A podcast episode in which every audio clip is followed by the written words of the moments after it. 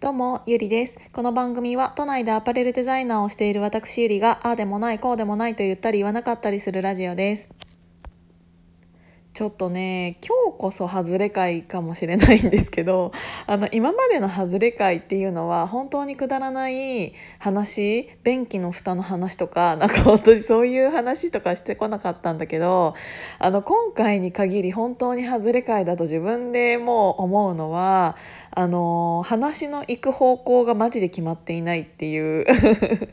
だから今から私がこれを話す内容は本当に終わりの見えないというかっていうグダグダしたお話なのであのそれでもよければ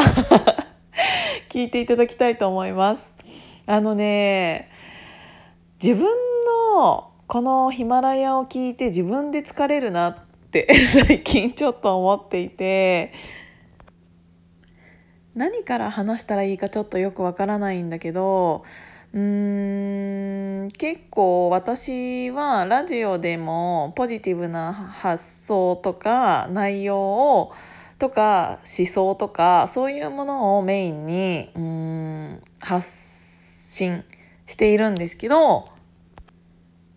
でそれをこのヒマラヤで聞いていただいている方っていうのが多いのできっと私のイメージ像っていつでも明るくてうん結構何でも解決できてというか何て言うんだろうそういう考え方を持っていてうーんっていうふうにポジティブなイメージを考えていただいている方っていうのが大多数だと思うんですけどあの本当にその一面ももちろんある。けどこのヒマラヤであなんか声がしゃがれてきちゃった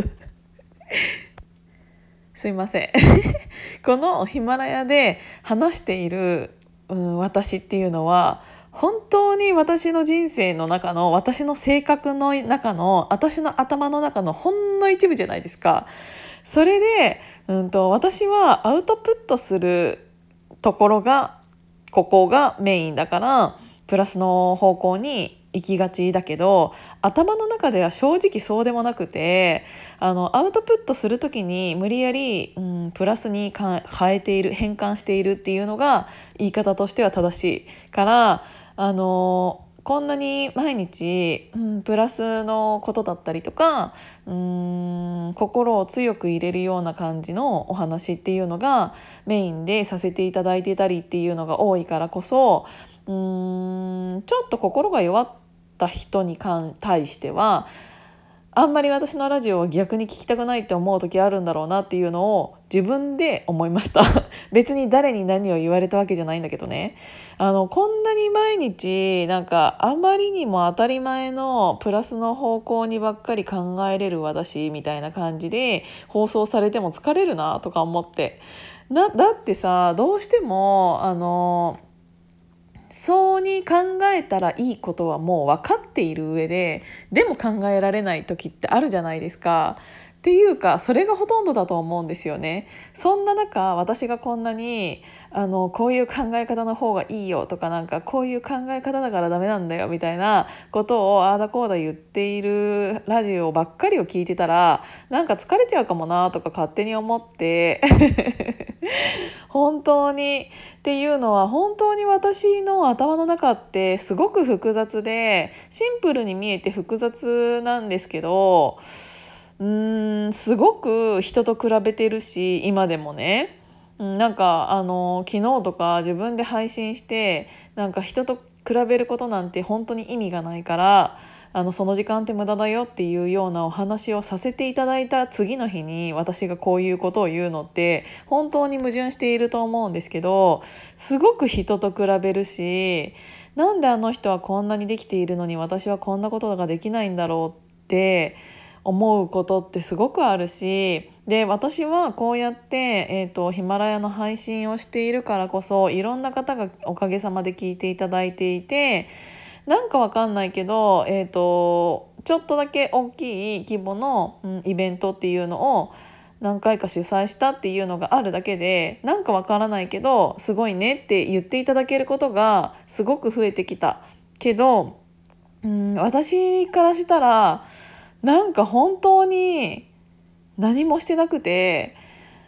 心の中ではすごく焦っているしうーんみんなのことを羨ましいなって思うことがすごくいっぱいある。うーんなぜかというとやっぱり人にはうん得意分野不得意分野っていうのがあって私は、えーと、例えば人を巻き込むのは上手かもしれないけど人に巻き込まれるのってすごく下手くそなんですよ。あの一回こういうキャラに自分でなってしまうと私が主催側になることがすごく多いから、えーと、人から何かの飲み会に誘われるっていうことはまずないしうん待ってても絶対に来ないんですよだから自分から何かを探して、えーと、そういうのに率先してなんか応募とかしない限りうん巻き込まれる側になんて絶対になれないしなんかキャラクターがもう私はなんか私自身が巻き込む人みたいな感じになっているからこそあの周りからうん本当に何かに誘われたりっていうのはすごく少ないからあの自分が、うん、誰かのツイッターとかをちゃんと見てあこれやりたいとかここ行きたいとか思って自分からなんか絡んでいかないとそういう情報って全然入ってこないしで私本当にね頭がそんなに良くない人間なので